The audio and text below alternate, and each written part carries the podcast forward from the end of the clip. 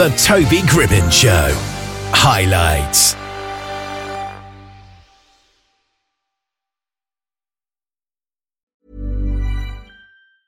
I'm Sandra, and I'm just the professional your small business was looking for. But you didn't hire me because you didn't use LinkedIn jobs. LinkedIn has professionals you can't find anywhere else, including those who aren't actively looking for a new job but might be open to the perfect role, like me. In a given month, over 70% of LinkedIn users don't visit other leading job sites. So if you're not looking on LinkedIn, you'll miss out on great candidates like Sandra. Start hiring professionals like a professional. Post your free job on linkedin.com/achieve today.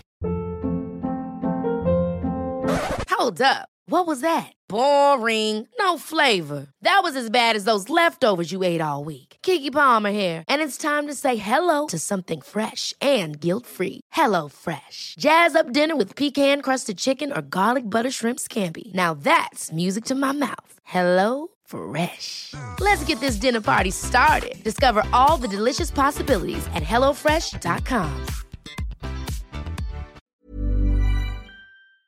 Well, we're joined here by Sean Simmons. How are you today? I'm Doing great. How are you? Yes, I'm doing great as well. Now, you're starring in this new film called The Diabolical Schemes of Thaddeus Jackson. So, for people that aren't too familiar with the film, can you just describe the basic premise of it, first of all? Okay, so basically, there is an evil type Superman character called the Supremacist. Um, the Supremacist basically embodies every bad cop that you've ever heard about in the news. Um, he's the personification of police brutality. Um, I play Thaddeus Jackson, who's sort of a Lex Luthor type character. Um, I decide that this unchecked, overpowered individual needs to be checked. So I go around gathering powered individuals to build a team to go after the indestructible man. Yeah. So uh, Thaddeus basically embodies Black Lives Matter, police brutality, and it's literally a battle between those two forces. Yeah. And I take it this is very much inspired by real life events. Absolutely. I mean, there's very, very real references to um, situations. So with Eric Garner, um, I can't breathe. Um, there's a scene in the movie where a man is choked to death by the supremacist, and his last words are, "I can't breathe." Um, a young man with a toy gun gets killed by the supremacist in reference to Tamir Rice. Um, and yeah, I mean, there's there's lots of very, very potent commentary um, surrounding the social political situation here in Minneapolis and in general. And what would you say is your favourite part of filming it? my favorite part of filming it? Um is sort of how it all came together. I mean it was there was a very a very structured plan. Certain actors didn't pan out. People stepped into roles and the final crew that we had was just, there was just chemistry there and it, it was perfect and i mean it was a little nervous but it all worked out so yeah favorite part was like the cohesiveness of the crew and seeing the finish, it was clear that we had the right people in the right positions Yeah, for sure.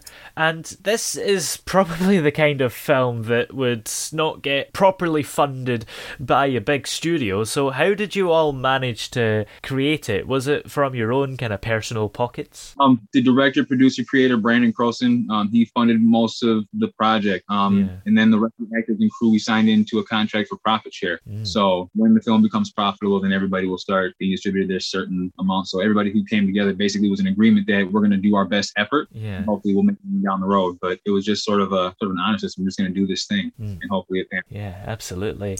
And when exactly was it filmed? Because did you have to take some sort of precautions during the pandemic if this was filmed during this last year? It was all pre-pandemic. It was Ah. we finished a little over two years ago. Wow. Um, and then Brandon Croson being the, the driven machine that he is, he does all of all of the editing, all the post production is done by one guy. Wow. So after two years of editing, you know, we're kind of scratching our heads like, you know, did we lose any steam? Yeah. And sadly, we didn't. Mm. You know, we kind of hope we did, but no, I mean, things didn't really change between then and now. Um, obviously with uh, the George Floyd case, Yeah. uh, things are still bad. We still changed. Yeah. So Absolutely. I was going to say, because you filmed it two years ago, so the fact that Black Lives Matter kind of erupted last year to levels that we had hardly seen before, it's probably going to make your film more popular than you originally wished it to be. Yeah, I mean it's it's an important matter that needs to be addressed regardless. Yeah. Um, sort of bittersweet to see that two years after filming, not much has changed. So you know, it's like in the back of your mind, you kind of almost hope that it makes you like this does lose traction because that would mean things are getting better. But Yeah.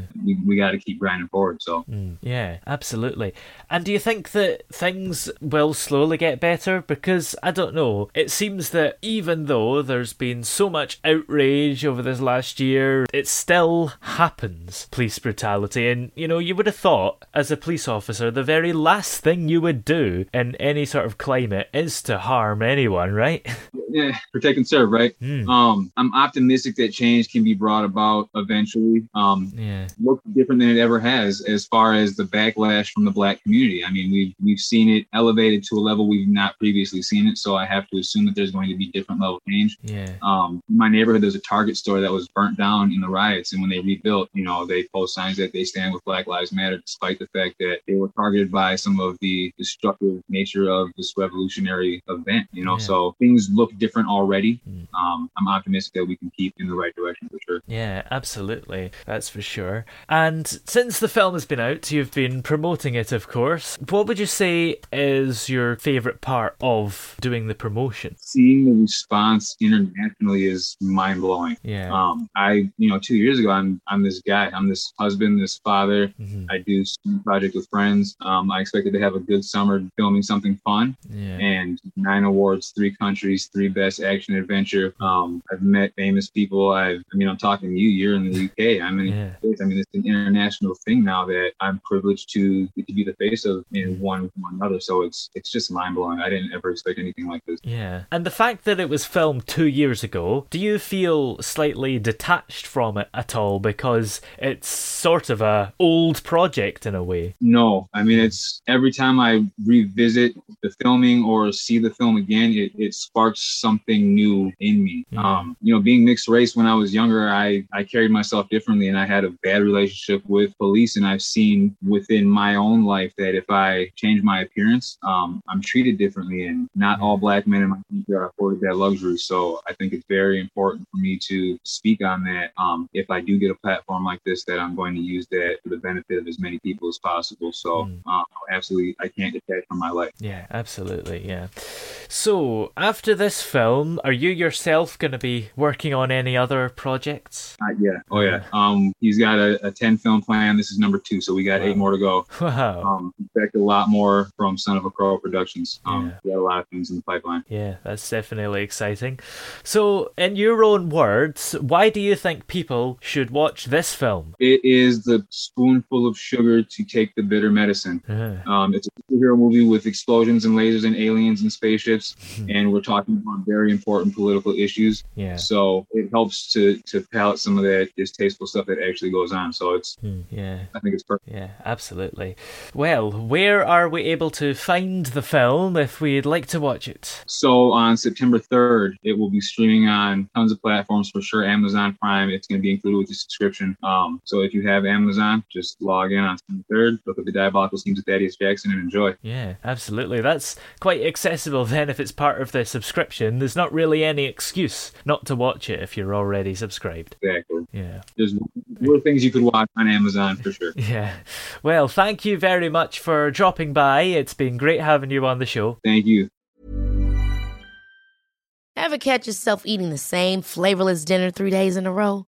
Dreaming of something better? Well, HelloFresh is your guilt free dream come true, baby. It's me, Keke Palmer. Let's wake up those taste buds with hot, juicy pecan crusted chicken or garlic butter shrimp scampi. Mm. Hello Fresh. Stop dreaming of all the delicious possibilities and dig in at HelloFresh.com. Let's get this dinner party started.